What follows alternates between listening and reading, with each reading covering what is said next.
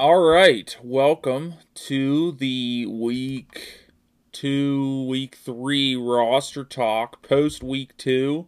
Um, a lot of things from week one a bit concerning, um, but you know you got to give it some time. But through two weeks, um, we got some interesting storylines here. Um, let's start with the panic meter. Um, I'm gonna go in order of the first round in our league of record, um, just to make it easy. Um, so at one one to nobody's surprise was Jonathan Taylor. Um, I'm the panic meter. I'm going to set it a six for Jonathan Taylor. Um, and I think about none of that is his fault. Uh, they he kind of struggled in week one, but ended up putting together a really nice performance. Um, a lot of touches in that game. Um, really just had to work hard for it. Um, they tied the Texans, and then um, that was a bad outcome for the Colts. And then this week they get shut out by the Jags. Um, he only touches the ball nine times, averages six yards a carry. So six yards a carry, you're feeling good, but nine carries in a game where they get shut out um, is a little bit concerning. Um, and you know I think he ended up with 20 something in week one. So points per week is not bad, but this isn't certainly isn't what you're hoping for. Um, so I, I, am a little bit concerned about him. Um, certainly, if you were going to trade him right now, you wouldn't be able to get you know one one value for him at all. Um, so I'm definitely monitoring that. I'm watching the Colts again this week to see like how bad is this team? They didn't have Michael Pittman last week, who is their only other offensive player worth even bringing up. Um, so he looks like he's going to be back this week, so maybe things will look um, a little bit better. I think they have a tough matchup this week um, against, I believe, the Chiefs. Is that correct? Um, so I'm a little bit concerned. I'm I'm I'm six on the panic meter, six out of ten. Um, definitely something I'm monitoring and you know seeing if I feel like I need to move off this guy. Maybe I wait for for a good week. Um, at one two, this was to everyone's surprise. Um, Dalvin Cook, yes, Dalvin Cook went at one two in this league, um, and he's looked pretty bad. Um, 26 carries for 107 yards, hasn't found the end zone. Um, week two, the Vikings looked horrendous against the Eagles that you thought would have been a plus matchup for Dalvin Cook. Um, Caleb, I'm going to put the uh, panic meter at an eight here. Um, what do you make of that? Are you, are you more or less panicked than that? I think eight's about the right number. Um, number first point is like the second overall pick is insanely high to draft this guy given injury history. And you look at like some of the other guys like obviously McCaffrey has injury history but when he's healthy he's the most productive fantasy player we've ever seen. Dalvin Cook is like not that guy but um, yeah I'm, I'm at like an 8 as well uh, on Cook. There's not really much to say here. He hasn't really done anything. Um, you know they were kind of pounding the rock against the Packers just because they got out to such a big lead. Um, and Mattison saw some work in that game. But I think what's concerning to me is like if I used a first round pick on this guy, which presumably everyone that has him on their roster did, um, he hasn't looked good. He hasn't looked explosive. He hasn't found the end zone. And a lot of times, like if you watch the games, just eye test, Mattison actually looks like the the better and like more explosive back. Um, so for me, like, yeah, I think I think eight's the right number. And like the big concern here is like if you're a Dalvin Cook owner, we know this guy has had injury trouble in the past. I don't think he's been healthy for an entire season yet um, in the NFL. So like you're you're starting to run into the potential of a scenario where you use your first your first round pick on this guy. You get basically no production out of him for four or five weeks, and then he gets hurt.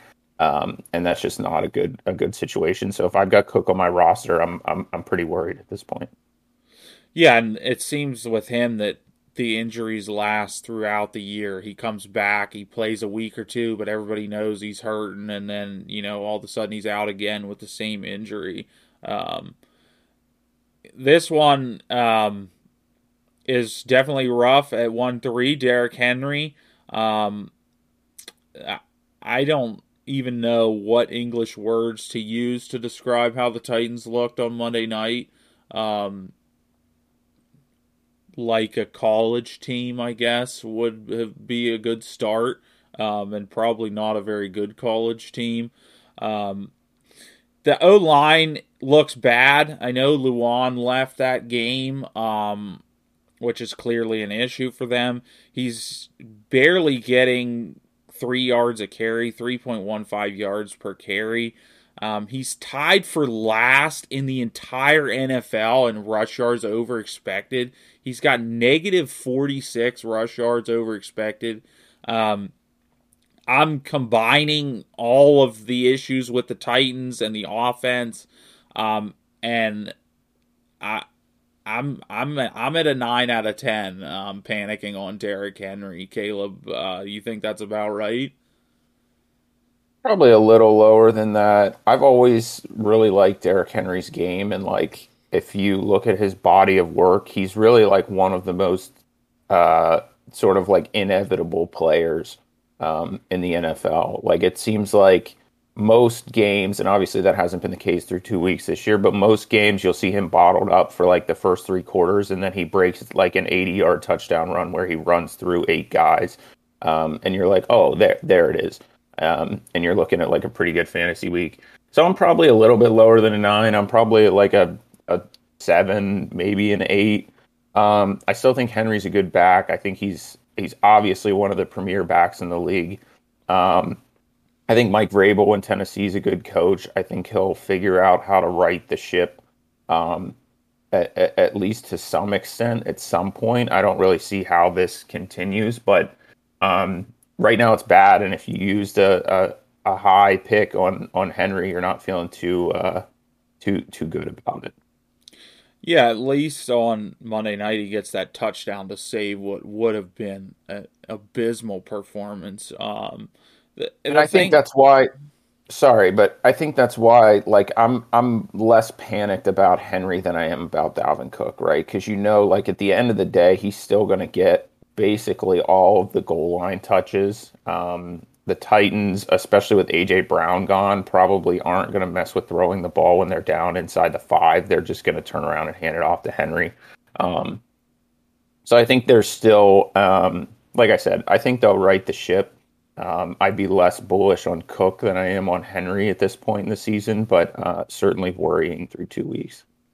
The thing I noticed Monday night was that, like, he, if you've watched him in his career, he requires a lot from the O line right off the snap. Like he, I mean, everybody knows he's like a freight train. He's got to get going. If you get him in the backfield, it's over. He's not. He can't make guys miss like a lot of the like elusive backs in the NFL. So almost all of those bad rushes were a guy, you know, Von Miller is like free on the edge.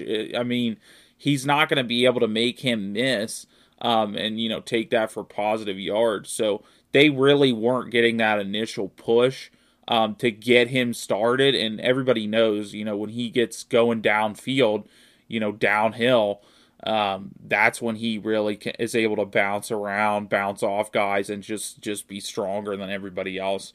Um, one four Christian McCaffrey. Um, we're we're we're gonna cover every running back that was taken in the first round here, which is crazy, but um, that's just how it's been through two weeks.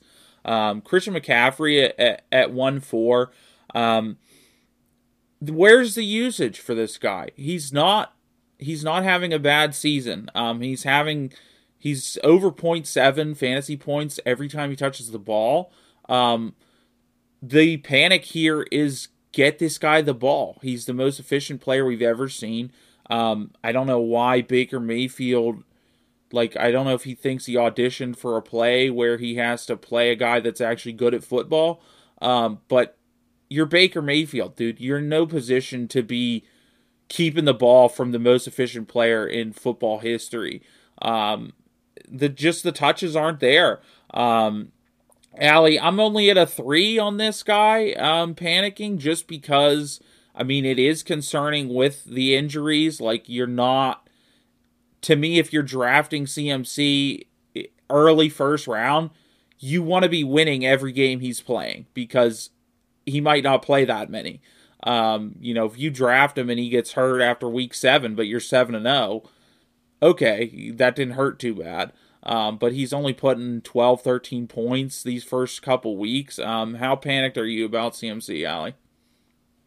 at about a two or a three for CMC specifically. Um, I mean, like you said, if they start getting the ball with the amount of points he's getting per touch, they're in a lot better position. Um, he's still, I mean, he's getting more than ten points a game, which is better than I think I think every other running back that was drafted before him in this league, which, but for CMC, that's not good because you need him to get even higher to make up for the weeks that he's hurt. And I mean, they're kind of wasting, he only gets so many healthy weeks a year, and they're wasting those as not giving him the ball. Um, so yeah, I mean, I don't think he has a lot to worry about with who's behind him. I think the next running back is Hubbard, which I mean, they're not going to give to him over CMC. They have Robbie Anderson and DJ Moore to throw to, and they've both been doing okay, but there's no reason they shouldn't be giving this guy the ball more. And I'm only at a three because I think eventually the Panthers will figure that out that, hey, letting Baker throw the ball is, or run the ball or whatever, whatever he wants to do is, is not the way that they're going to win football games. You got to get CMC the ball. Yeah, that's what I was just gonna say. It's not like they have an abundance of offensive weapons. So get the guy, get the ball. We we've been seeing this for through the first two weeks. Get the ball to your best player and let him make something happen. Um, especially when you're struggling on offense. Um,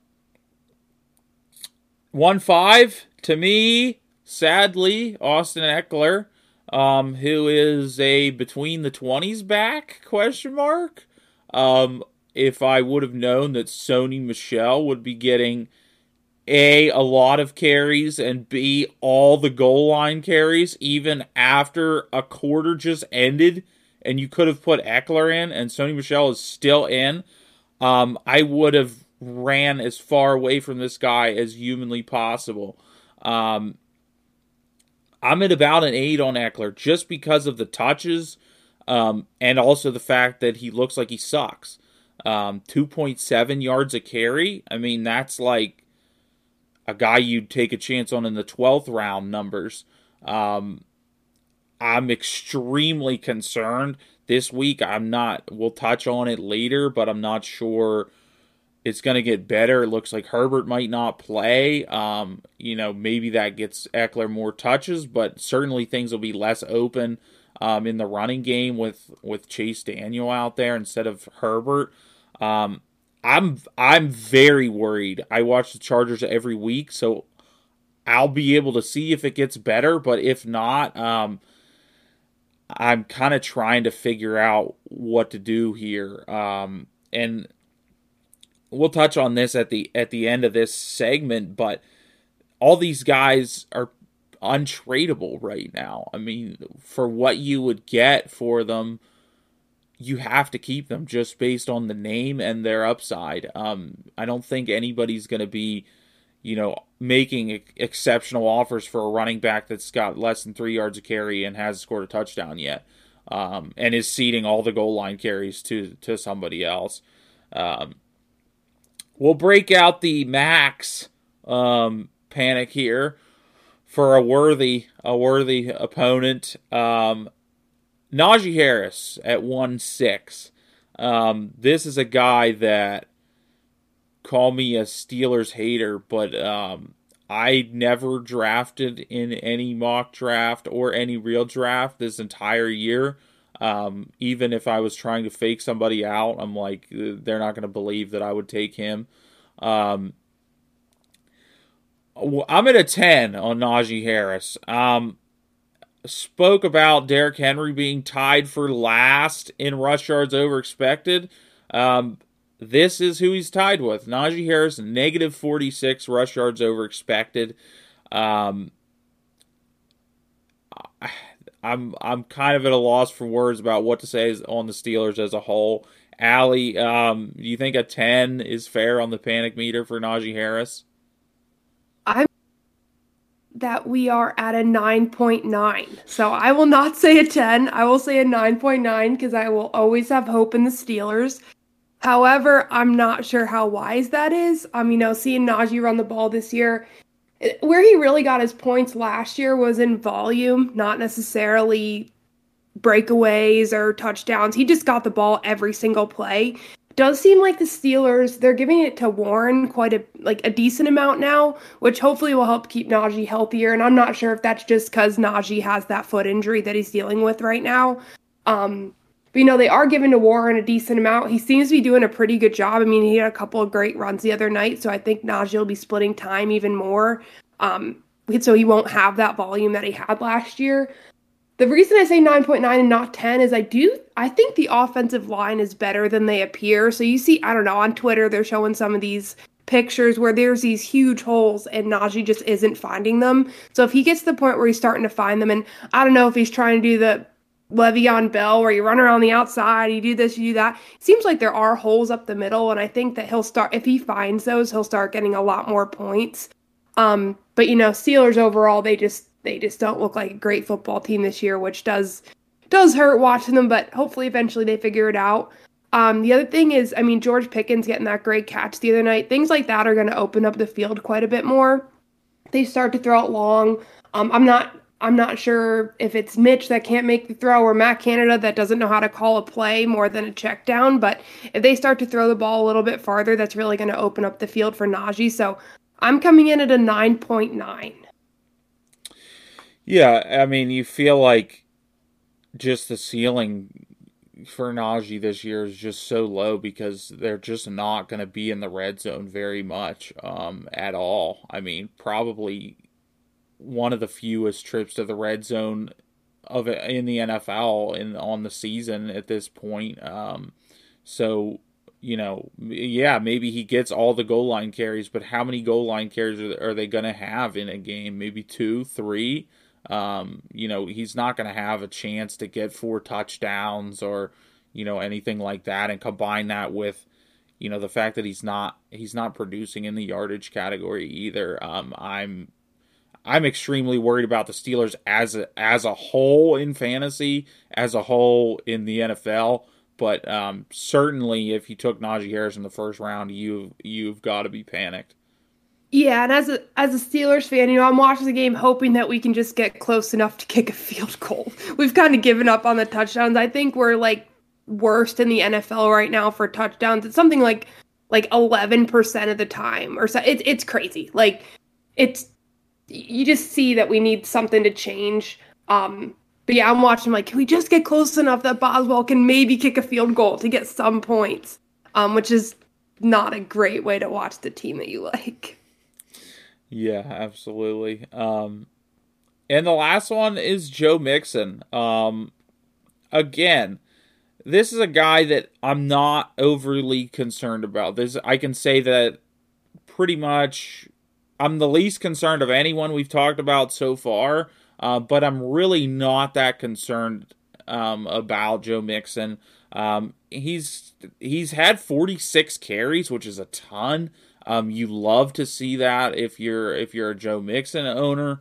Um, only 139 yards. He hasn't found the end zone, but the Bengals have just looked like they just woke up from a, a nap this whole season. Um, terrible showing against the Steelers.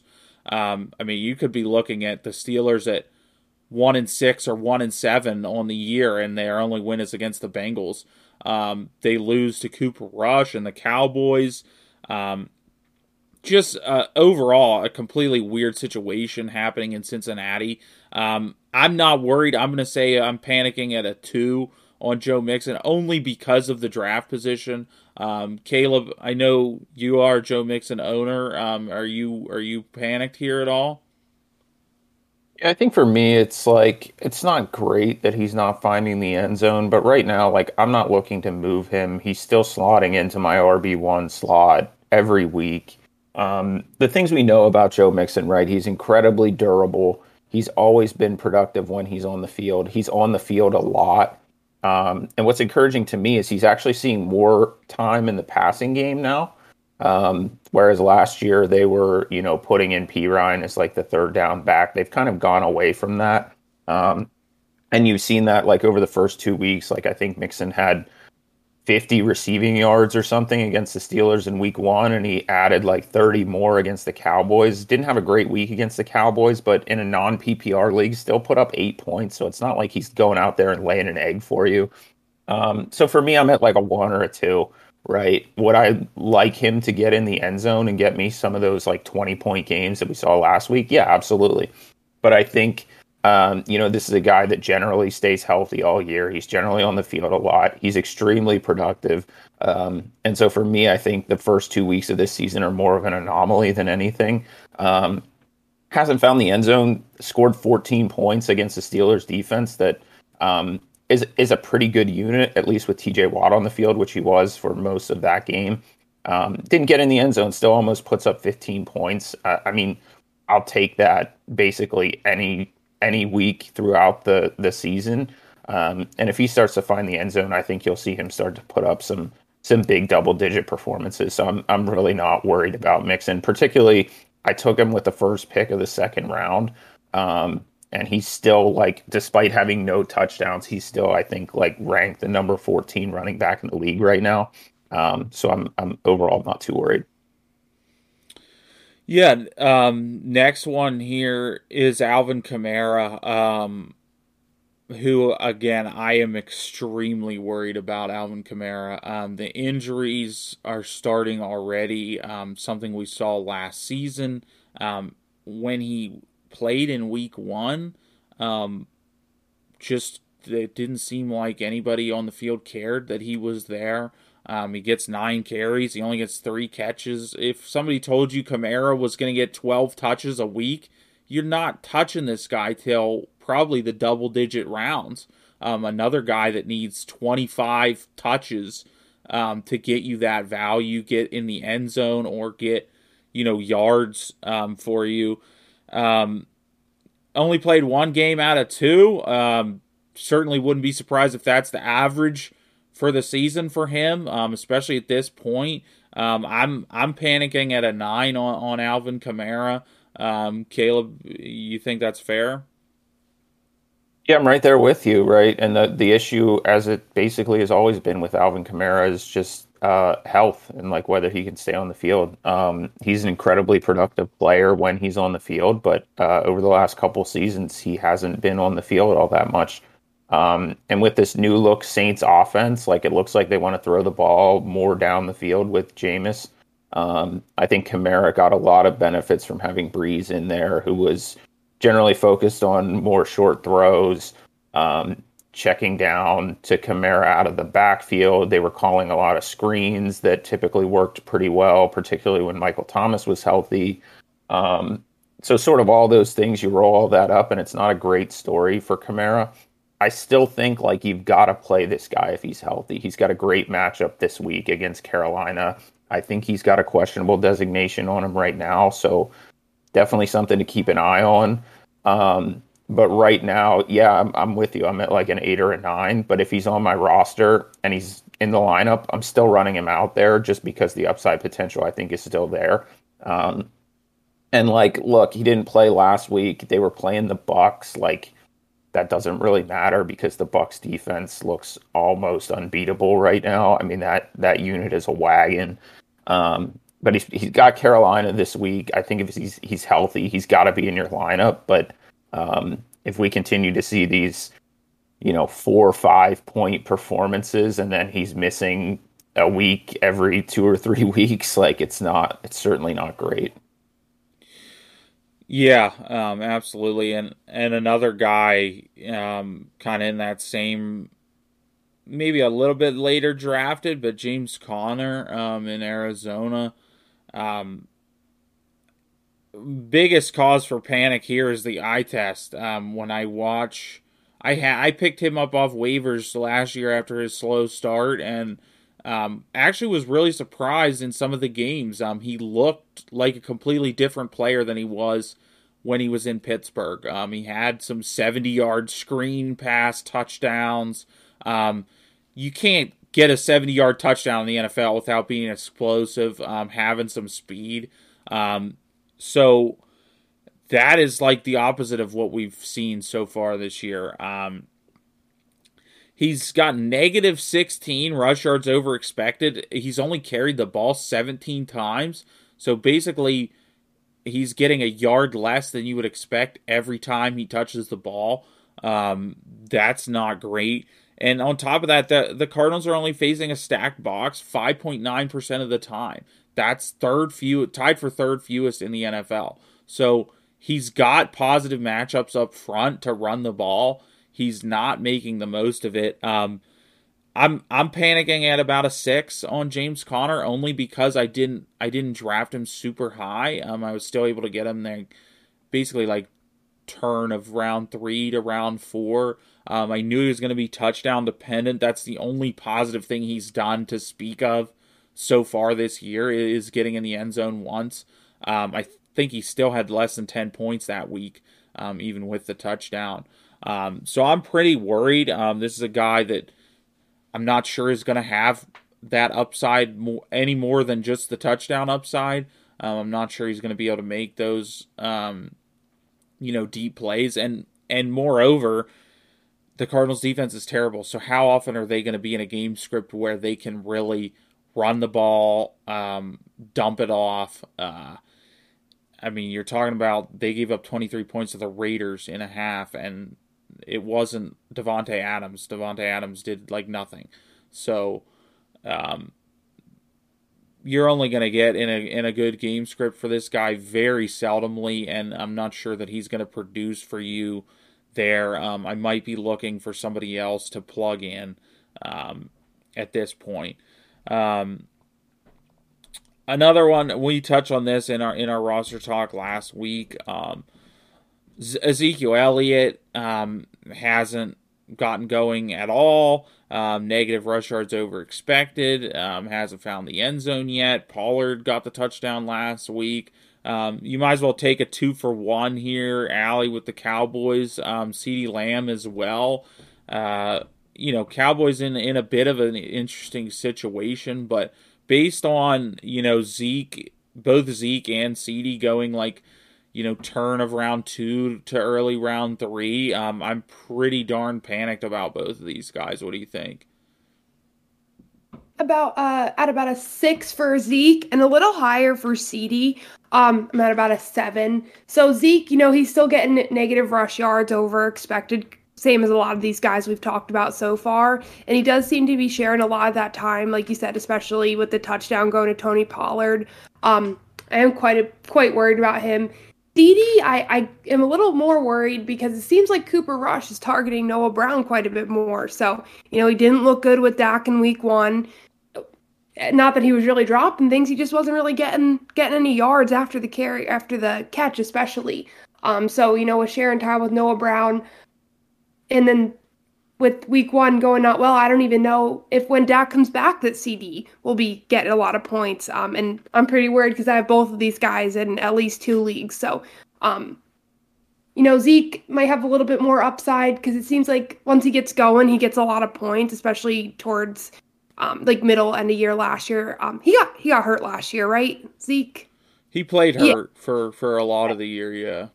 Yep, yep. So I think if he stays healthy, maybe sometimes he can have those breakout games. But I'm I'm around a six or a seven. Probably would be a little bit higher um, if I drafted him earlier. Because of the draft position, I'm only around a six or a seven. Yeah, and I think another a reason I'm a little bit more panicked about CeeDee is um, he was basically drafted at that position because of like our projection onto him. Like this guy has all the makings of a number one receiver in the NFL. And fair enough, I would agree with that, but he hasn't done it before. Um, and so Zeke, you know that that he has that dog in him, right? He can be a number one running back in the NFL. Um, CeeDee, it's possible that he can't live up to that. Um, you know that jump to number one corner is is wide, as we all know. Um, we've seen that time and time again with guys like Juju Smith Schuster. Um, so I'm worried that CeeDee may not be able to be who I drafted him to be, or at least not, you know, this early in his career, which is a very high expectation of, of a young guy. Uh, maybe he needs to develop a little bit more, um, but you know, we we just haven't seen him be who we drafted him to be yet. Um, and we'll throw in one quarterback. Um, there's probably a couple quarterbacks. Um, obviously, you're at a 10 if you draft a Trey Lance. Um, but Russell Wilson, um, I'm not gonna get into it because there's so much here. Um, I'm I'm at about a five on Russell Wilson. His ADP wasn't very high, which is funny because now it's like, hey, maybe everybody knew what they were doing. Um, you know, one of those middle quarterbacks, Caleb, are you are you starting to panic if you have Russell Wilson on the roster? Really not. Um, and it's really like what you said. Like most people, if you knew what you were doing, you're not drafting Russell Wilson up there with Lamar Jackson, with Jalen Hurts, with Patrick Mahomes, like guys that we know are proven producers fantasy wise in the in the NFL. Um, I think with this guy, you gotta figure. You just look at that supporting cast in Denver, and you gotta figure that that you know at some point this year, probably sooner rather than later, they figure it out. Um, this is a team that basically, on the offensive side of the ball, didn't play together at all in the preseason. I don't think Russ took a snap in the preseason, um, unless I'm mistaken. Um, he's got Jeudy, he's got Sutton. They have a great running game, which in theory should open up the pass for him. Um, so I'm I'm not too worried. I think with all those weapons around him, Russ will probably be fine. The only caveat I would say is like Denver is really good at running the ball, and like if their dumb coach can just figure out that like turning around and handing it off 35 times a game is probably a good recipe for success for this team. Uh, then maybe I start to worry just because of usage. Um, but I think you know I'm at like a four or five. I think with with Jeudy, with Sutton, um, all those guys around him, like I think Russ probably figures it out, and you start to see some better performances.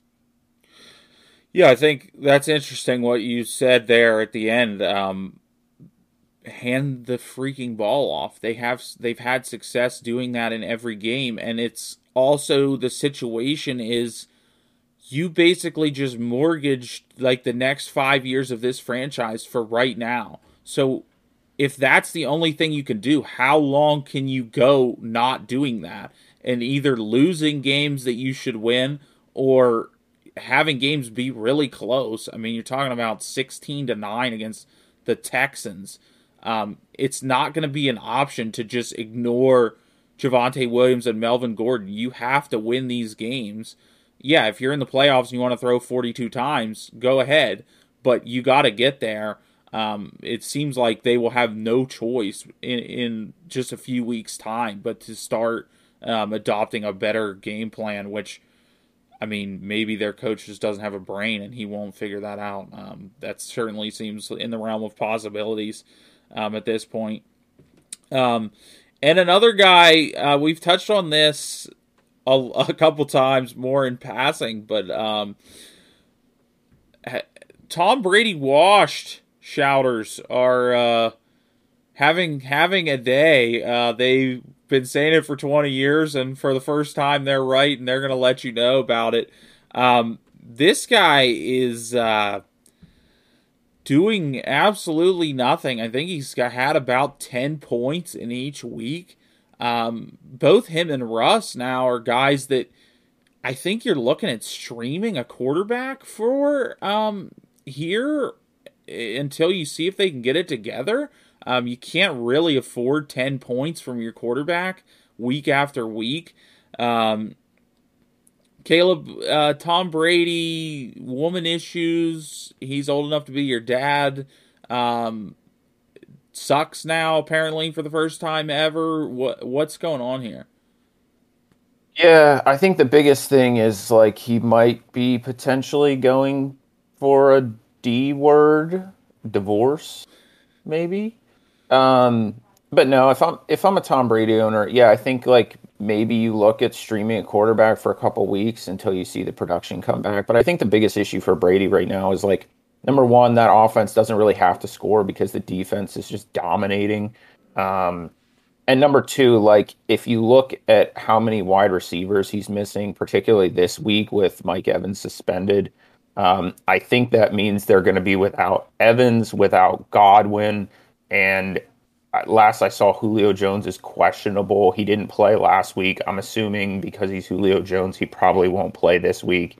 Um, he doesn't have Gronk anymore, so that's something to keep in mind. But like, I mean, this guy's done it for what 25 years in the NFL. Like, I think eventually he gets going. I'm not ready. If Brady's on my roster, I'm not ready to part ways with him yet.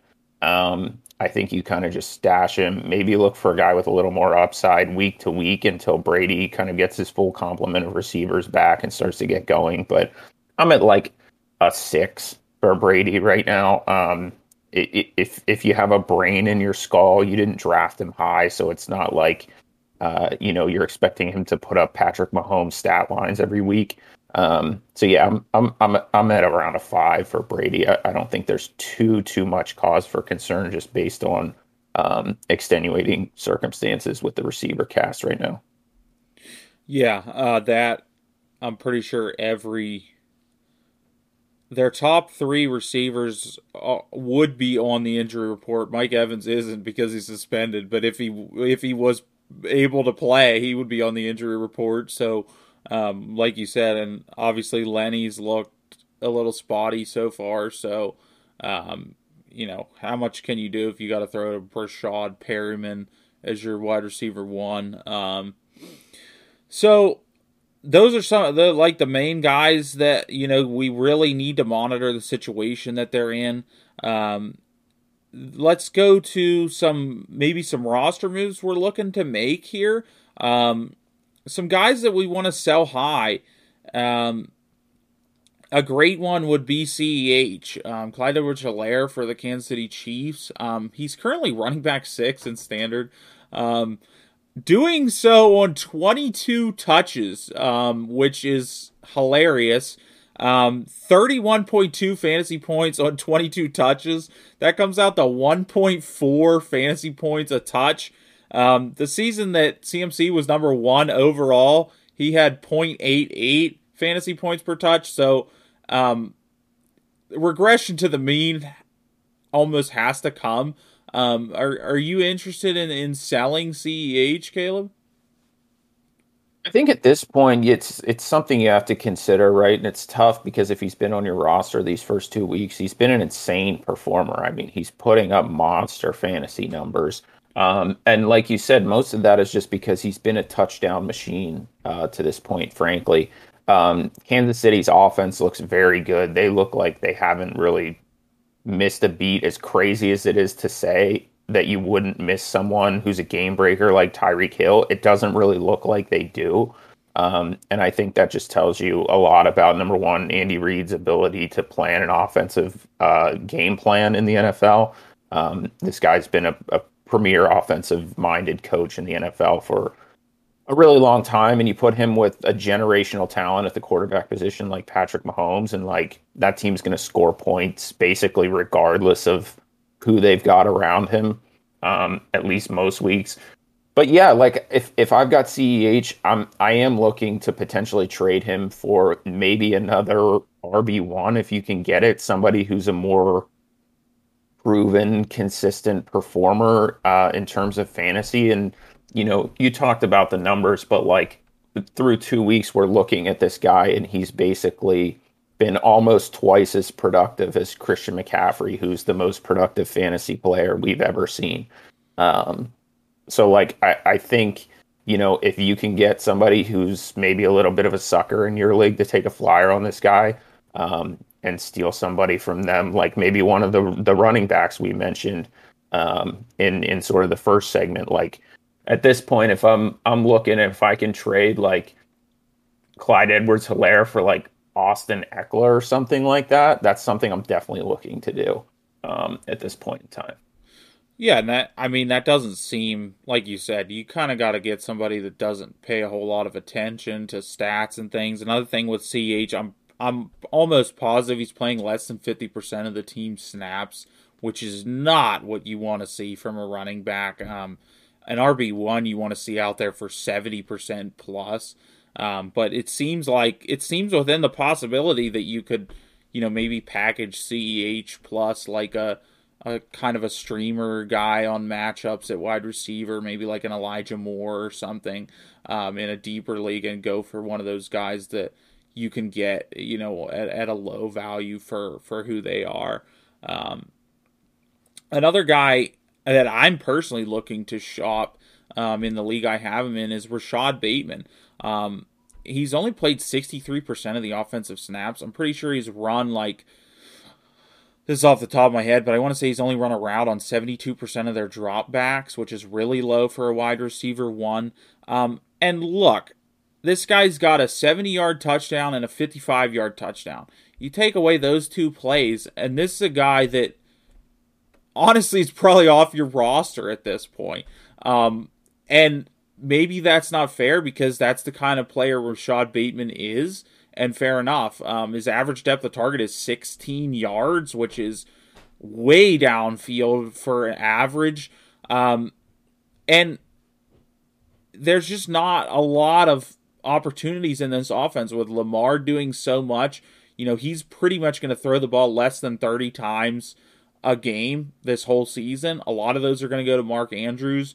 And you know, he's almost like M- a, a little bit more consistent of an MVS type player at this point. If this guy doesn't catch a 50 plus yard touchdown, I'm screwed. Um, we haven't seen him get the target volume, be able to put up like eight catches for 85 yards, um, and you know make you feel okay without getting you a touchdown. Um, so I'm if I can go and get you know, maybe package this guy with like a low end running back and get myself an RB1 or a high end RB2. Um, I'm all over that, especially if I don't need him at wide receiver um, necessarily. But either, you know, he's going to have to get more targets, he's going to have to get more, um, you know, catchable targets, easy, you know, slants, things like that, um, and get you those yards. Or um, he's just going to fall off a cliff. You can't imagine that he's going to catch a 50 plus yard touchdown in every game this year. Um, and if he doesn't at this point, he's going to be on on the verge of a goose egg. Um, so I'm definitely looking to shop him. I've sent a couple trade offers and people don't check their trade offers, so I had to withdraw them. But um, and keeping up with the wide receivers, another guy is Michael Thomas. Um, this is like majorly downplayed, but uh Jameis Winston has a broken back. Like that's like a real thing. He has like multiple fractures in his back, which is like completely downplayed, but also like if I had a broken back while I'm sitting here, I don't think I would be enjoying myself. Um, it seems like something you would want to know about, and um, would kind of be cause for worry. Um, but I think Michael Thomas at this point can bring almost like the value that he could back in the day. He's like basically back in form. He has that name recognition. Everybody knows he can do it. Um, but I'm not sure in this Saints offense, like we've seen Olave get a ton of targets um, so far. He, Jarvis Landry got a lot of targets as well. There's some mouths to feed there. If Kamara comes back, you're looking at a lot of touches going his way. Hopefully, if you're a Kamara owner, um, I'm I'm okay with with shopping Michael Thomas at his current value. Um, I don't. This isn't a guy I want off my roster because I think he can, um, you know, keep up a solid production that's not as high as what he's producing right now season long. Uh, but I don't think he can keep up with his current pace. And so if I can find somebody that does believe that he can do that, um, you know, I might be looking to move move on from him. Maybe package him, move up to like a, a high end wide receiver one um, for somebody that's that's short on receivers. Um, and the last receiver on our list here is uh, Christian Kirk. Now, this is a little bit of a technicality. Like, I'm not really moving on from Christian Kirk, uh, except for the fact that I may be able to get wide receiver one value for him. And if I can do that right now, he he's getting everything. He's getting the red zone targets. He's getting the touchdowns. He's getting the the majority of the targets. He's one of the highest target shares in the league. Um, Allie, are you okay moving on from Christian Kirk here, a uh, guy you took late? If you can get like a really solid value for him, I think that you either picked up late or in some leagues, if they weren't deep, I mean, you could have picked him up on the waiver wire week one.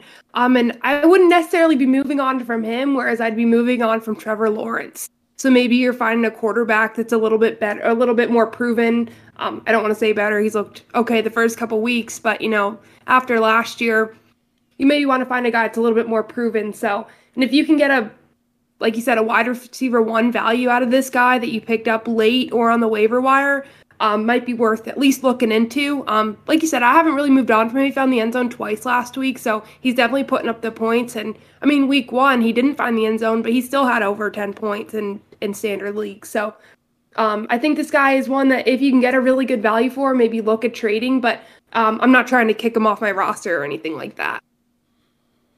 Yeah, um, so, Caleb, uh, you have CEH on your roster. Somebody sends you J.K. Dobbins for CEH. Is that something that, that piques your interest? Yeah, I mean, I think I'm if I'm comfortable with Dobbins' health, right? That's the big question for me right now, and how much is that guy actually going to be able to be on the field? And then, you know, for me in particular, I also have Lamar Jackson um, as my starting quarterback, so there's a little bit you wor- you start to worry about, you know, contagion. Like if Dobbins has a big week, does that mean that Lamar doesn't? And so you have to start to think about those things. But it's certainly something I consider at this point, right? Just based on like you mentioned it earlier, but like how far above the mean CEH is right now in terms of fantasy points per touch. Like it's almost impossible for him to sustain that over an entire season. And if he does, I'll be laughing the whole way to the bank. But um, yeah, I, I think at this point, like if you've got him and you have a solid RB one that you've already stacked in there, maybe you look to trade for like another RB one and put together like a really dynamic combo that's gonna, you know, win you games down the stretch. Yeah, absolutely. One of the I offered Bateman. Um, I can't remember. I think I offered um, in standard Bateman and Chase Edmonds for Deebo and Drake London. Um, I'm assuming you would like to be on the Deebo and Drake London side of that deal. Um, but I don't think that's ridiculous. I never go in with my best offer, uh, especially when I'm initiating. Um, but you know, those are some guys that we're going to talk about right now, and guys that that we want to buy low. Um, and I, I mean, perfect place to start is Deebo Samuel. Um, Caleb, this this offense is copy and paste from last year now. Um, Jimmy G's in at quarterback. The stock for everybody should be up. Um, you know, are you looking to to grab Deebo everywhere you can? Yeah, that's exactly what it is for me, right? At least you know for the rest of this year, the Trey Lance experiment is um, put on pause. Uh, he had that horrific ankle injury, and hopefully he's able to make a full recovery from that um, and come back strong next year. But you know, Jimmy G slots in there. This is a guy that we know Shanahan can win games with. He went to a Super Bowl with Jimmy Garoppolo. Um, and if you look at the way Deebo's performed with that guy at the quarterback position, particularly last year, I mean, Deebo Samuel was one of the most productive players in all leagues, regardless of format. Um, you combine the the receiving threat that he is, the big play potential, um, and now he's probably going to get more carries out of the backfield since I would assume Shanahan's going to look to run the ball more and you won't have Trey Lance eating some of those carries. Um, we know Garoppolo is not going to run the ball, so there's not really a threat there. Um, yeah, I'm, I'm buying this guy six ways from Sunday. Um, I actually, in my main league, just traded this week. I traded Mahomes and James Conner for Clyde Edwards-Helaire and Deebo Samuel. Um, and I feel, you know, very, very good about that move. Um, I think Garoppolo, at least at this stage, is a much better passer than Trey Lance. Um, and if you look at some of the advanced stats for for Deebo, I mean, this guy's an elite receiver in terms of getting open in the NFL. Put his yards after catch um, ability that we all know he has. I think he led the league in that category last year. Um, this guy's getting like almost five yards of separation every time he runs a route. He's open. Um, I think Garoppolo can get him the ball, and I think Shanahan's going to want to get him the ball. So I'm buying this guy anywhere I can. Yeah, to and it's crazy because you can buy him low even though he has like 20 fantasy points through two weeks. So it's like worst case scenario, you can throw this guy in at wide receiver three and never have to worry about it. Um, if you can get a, a, positive deal for for a guy like this that's proven, um, seems like a no brainer. Um, another guy we already touched on earlier, James Conner. Do you believe in James Conner, or you you're just looking to grab him because of of the little amount that you would have to give up at this point? Yeah, I think it's a combination of both at this point, right? Like we saw what James Conner can do when he's healthy last year in Cliff Kingsbury's offense. I think the Cardinals, you started to see it in the second half last week. Admittedly, Conner was out then, so he wasn't really a beneficiary of that. But um, they really got going against the Raiders in the second half. Kyler looked electric, um, as we mentioned in a previous episode. But you know, this guy's value is way down right now. He's also dealing with uh, an ankle injury, um, which you know takes his stock down even further. It sounds like it's not going to be a long term thing. I think he's questionable for this week. Um, so yeah, I mean, if I can buy this guy low, I'm probably doing it. Uh, I think there's there's upside there. He was kind of a touchdown machine last year. Maybe you hope he gets back to some of that.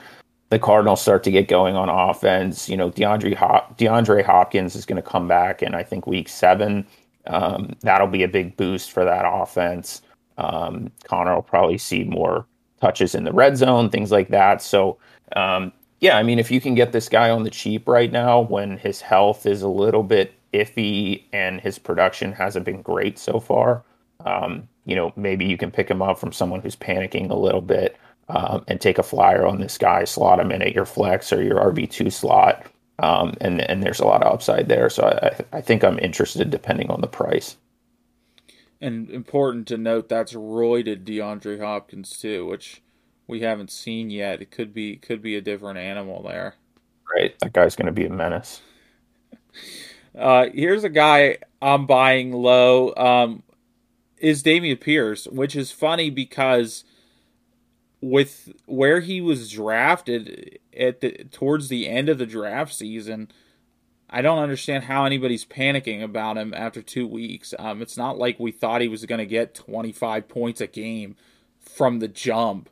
Um, the guy's a rookie. Wasn't highly drafted um, out of college. So I'm ready to pick this guy up going into a plus matchup, a plus plus matchup against the Bears, who, like, essentially give up as many points as I would by myself to running backs.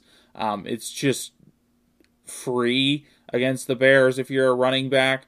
Um, I think this guy's a solid start this week, but you got to do it now because if he has 25 points um, on, you know, against the Bears, you're looking at, I mean, you could have a three day flip of this guy for you know a, a, solid player. You know you're moving up a, a, few tiers in terms of quality of player. Um, if you're able to grab this guy either plug him in or don't you may you know depending on your roster you may not have to play him this week. Um, but uh, and season long i'm fine having this guy um, on my bench waiting to see if he can break out. We saw the volume um, in week two really go up. It, I don't even know. I think I want to say Rex Burkhead didn't carry the ball in that game. Um, so there, Lovie Smith is is making it known that it's going to be Dameon Pierce in the backfield, which is what you want to see. What it's what you wanted to see when you drafted this guy, um, and you got a great option here um, to hold this guy. Probably you could give up like two bench players for him, um, you know, to get um, you know, for somebody that needs some depth. Um, and wait and see what happens. Um, he could have an enormous week this week. Um, Allie, you got two Steelers wide receivers here that you want to grab uh, George Pickens and Diontae Johnson. Um, you're looking to buy low, or are you? What are you thinking about them?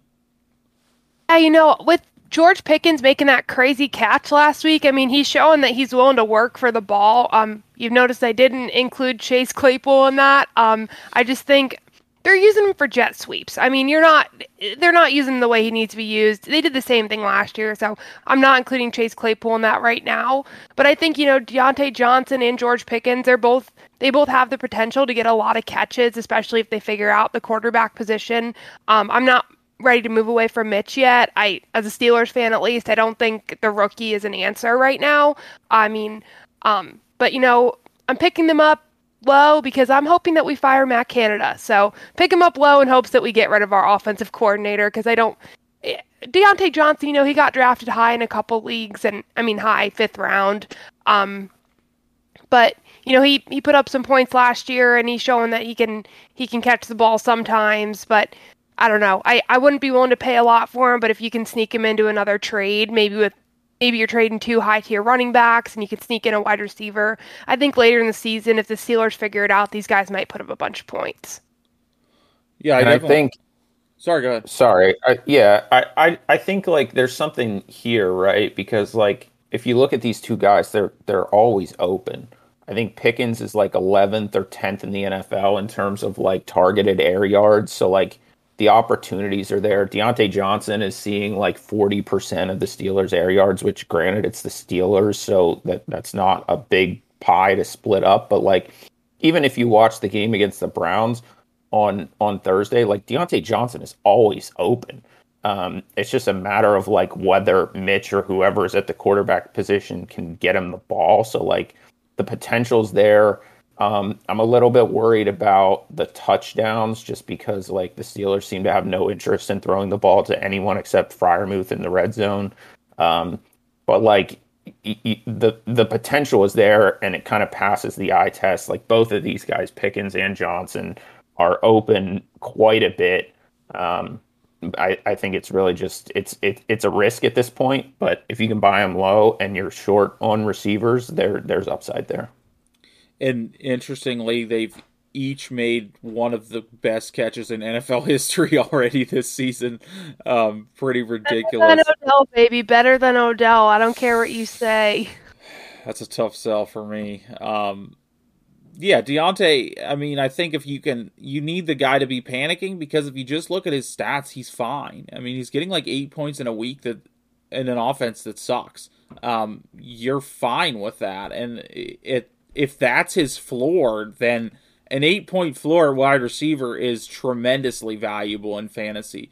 Um, and, you know, if the offense is able to get going, you could easily see him go up to, you know, 120, 130 yards in a game based on the way he's playing. And we know he can get those touchdowns, he can get the red zone targets. Um, just obviously need to see the Steelers in the red zone more. Um, but if you can give up a guy that's had a few weeks of like 10, 11 points, but isn't proven like that. Um, and, and, get Diontae Johnson, who's just going to be rock solid pretty much all year. Um, I, I, think I'm definitely interested in doing that. A guy that gets no respect at all. Um, this is probably the one I'm most interested in, either either him or Deebo Samuel.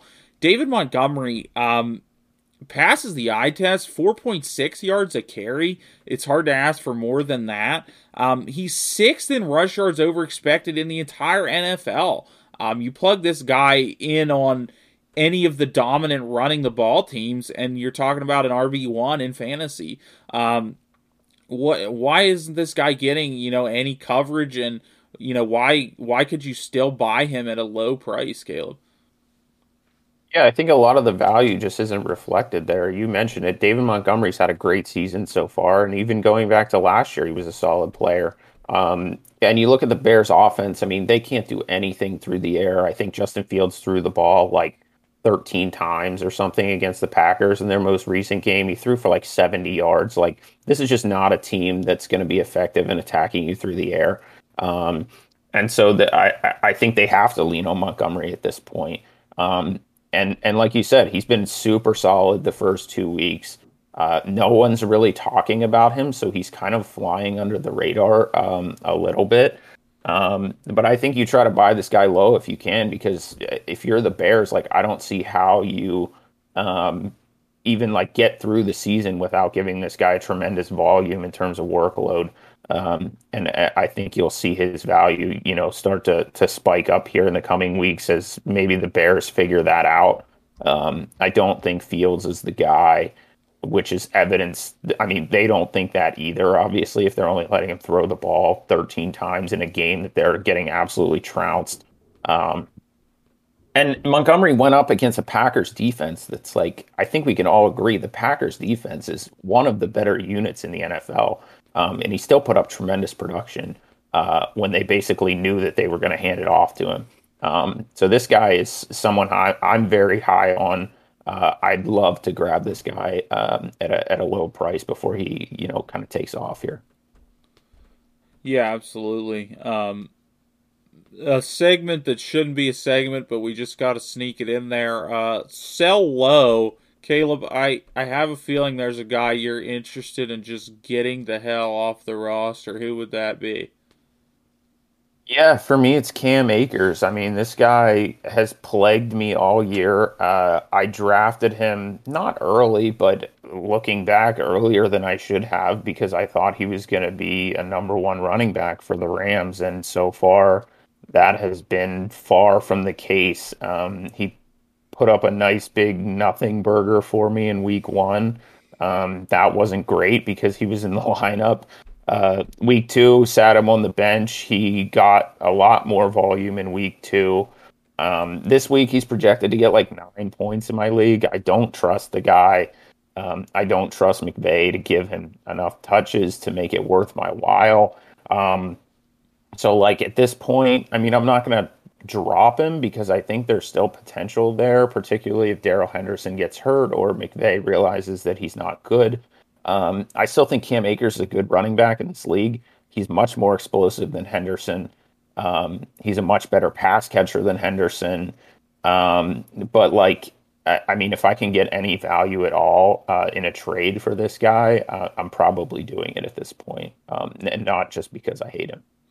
Yeah, and that's the thing is that it's you can use it's only two weeks to your advantage. You know, you saw nothing in week one, a little bit better in week two, so there's still some potential there. You know, if you wait till week four and this guy still sucks, it's like, yeah, he's just a drop at that point. You're nobody's even going to be interested in having him on their roster. Um, you know, there's valuable guys out there to have on the bench as a stash. Um, and another sell low for me is Kyle Pitts. Um, I have probably heard more talk about Kyle Pitts than anybody else in fantasy.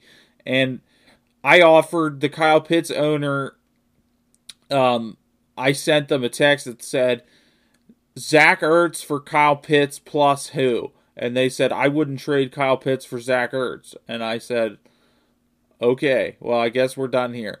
Um, I'm I mean I'm I'm talking about giving up a proven tight end. He's tight end 5 right now in a barren wasteland of tight ends. He's had like 10 points a week. Um I'm not sure what you can do with Kyle Pitts. I don't if you keep him like I said till week 4 and it's two catches for 19 yards every week. I mean, are you really going to let this guy sit on your roster and get 1.9 every week for the whole season? Um, I understand you drafted him in the third round, and maybe you should learn a lesson there. Um, but you know, if somebody's going to offer you tight end five right now, I can't. I, I I have to do it if I have Kyle Pitts. I can't believe in this guy, and everybody. They, it's always we're waiting for him to go off. He's going to go off. The guy has one touchdown in the NFL in his career. I I'm not ready to wait for him to go off because I don't know that it's going to happen ever. Um, and he's not getting the usage. He's not getting targeted. Drake London, on the other hand, is getting targeted like mad. One of the highest target shares in the NFL. So either this guy's not open, uh, Marcus Mariota hates him, or Kyle Pitts sucks, which maybe goes back to he's not getting open. Um, I'm not sure what what you could do with this guy at this point, but if I had him, which I don't, and I never would, um, but I would be seeing if I can get anything that I is a guarantee for him. Um, if somebody sends me Diontae Johnson for Kyle Pitts, I'm wondering. I'm wondering if I do that and pick up Irv Smith or Logan Thomas or somebody that's getting targeted. Um, that's, I mean, that's really low value, but um, you know, at least, at least I'm not playing an upside game that I, I really don't even know if is if it exists. Um, Caleb, uh, you got a question for us for your flex spot this week. Um, what do you got? Yeah, so I've got a bit of a dilemma in my flex spot this week. This is no PPR standard scoring. Um, and I basically got three options here, and I want to pose the question to you guys who you would start if you were me, and then I'll tell you who I think I'm going to start. Um, so three options in my flex. My one A is Jeff Wilson Jr. Um, he's obviously the RB one in San Francisco now with Elijah Mitchell missing time.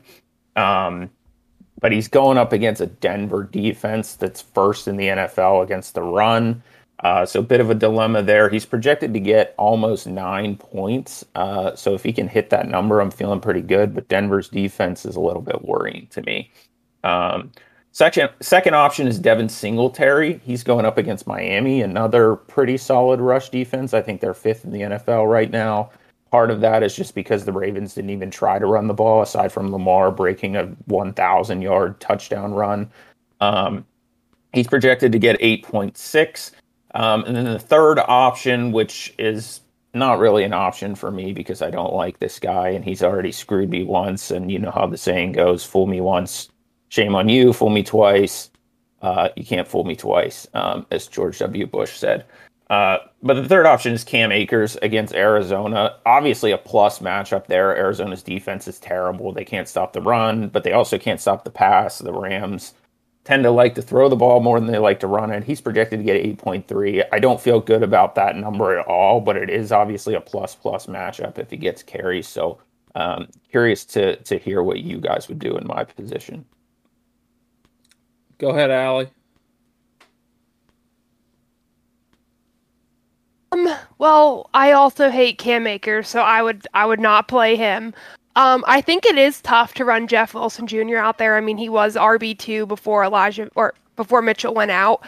Um, and with Denver having such a strong defense against some some proven teams, I mean, you throw Seattle in there, and I I have Rashaad Penny. He doesn't get me any points, so um, I think I think I would try Devin Singletary. You know, the Miami didn't wasn't really tested against the Ravens, like you said, with them not running the ball too much, and um, I would probably try Devin Sing- Singletary this week. I'm I'm gonna negate any help that that was. I I I would have to go Jeff Wilson here. Um, it's not to me, it's not it's not overly close. Um, I I think I'd go Jeff Wilson and and I'd feel good about it. Um, Cam Akers, I understand the Cardinals defense is terrible, and that's true. But what do the Rams want to do? They want to drop back and they want to throw the ball to Cooper Kupp. Um, the only reason you're going to not do that is if you can't, and I don't see them not being able to do that. Cooper Kupp is inevitable at this point. Um, he's picked up right where he left off last year, which everybody wondered could he possibly do that? The answer is yes, he can. Um, he can do that when everybody knows that that's all you want to do. That's all you've wanted to do for 10 months. They've had that much time to prepare. This guy still finds the soft spots, gets open. Um, I guess you could chase garbage time in that game, but the way the Rams have played, I don't know that that's going to be overly likely. I mean, they squeaked it out against the Falcons. Um, you know, Arizona is probably a better team than the Falcons, even in spite of their defense. Um, and Devin Singletary against the Dolphins, I don't. I don't trust that they want Devin Singletary to produce. Um, they don't like to give this guy enough touches. Um, it's like they basically rotate series. So he plays a series and then, you know, you might go 10, 12 minutes without seeing him on the field again. And it feels bizarre every time you watch it because it's like he's clearly the best back in their backfield. Um, but they just, that's just not a priority for them. When you throw the ball like they do, I mean, fair enough. Um, maybe that's fine, but um, I would go Jeff Wilson here just because I trust Kyle Shanahan. I trust his game plan. He wants to get this guy the ball. He wants to run the ball. You know, you're looking at last week, Jeff Wilson probably, sh- you know, if you replay that game, he's going to have two rushing touchdowns more often than not. And we're not even having this conversation if he's got 22, 23 points last week. Um, so I, I, it's not because I don't have respect for the Denver defense. I think the Denver defense is is very good. Um, but again, first against the rush, but they faced Rashaad Penny and Dameon Pierce in his second game in the NFL. Um, so I'm not necessarily buying that. Um, and I just I feel like now the Niners, you know, they have the offense from last year. They have Deebo. Deebo's ready to go. Um, they have enough weapons that they it look. I think Kittle's going to be back for this game, so you're looking at a lot, a significant improvement in the blocking um, as well, and they, they're going to be able to, in, in, my opinion, have some success on offense. Um, and and I would I would go Jeff Wilson if if not for anything else, just for the volume. Um, you know that this guy's going to get you know 20 carries probably at, at least. Yeah, and, and and I'm going Jeff Wilson for exactly the reasons you mentioned, right? It's it's really just a question of volume for me. Um, you know, I don't trust Akers to get enough touches, uh, or frankly, to even be in the game enough um, to produce for me. And same thing with Singletary, like you touched on it, but the Bills have shown no interest in running the ball at all. And when they do, it's just like we'll just throw one of these three backs that we're rotating out there, um, and it's almost like they don't really care who it is. Uh, which if you have Josh Allen, Stefon Diggs right now, like why would you bother running the ball anyways? Um, so for me, I'm I'm I'm going Jeff Wilson. We'll check in next week and see how that worked out for me.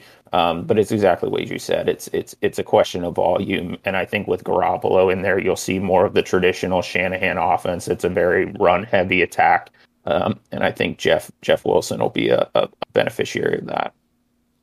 Yeah, it might even be different if they if the Bills cared about like performance because James Cook fumbled on like his first touch of the season and then he was just back out there. They're like, it's fine. Um, you know, I think I think Devin Singletary can be a top ten running back in the league given enough touches, but it's just not, you know, it's not anywhere on their priority list, let alone being being high up on the list. Um, all right, well, that was you know, what we thought were the most significant roster things to cover um, going into week three. Um, you can check out our socials, they'll be in the description um, on Instagram and Twitter. Follow us there. You can tweet us your starts, sits, all that Sunday morning.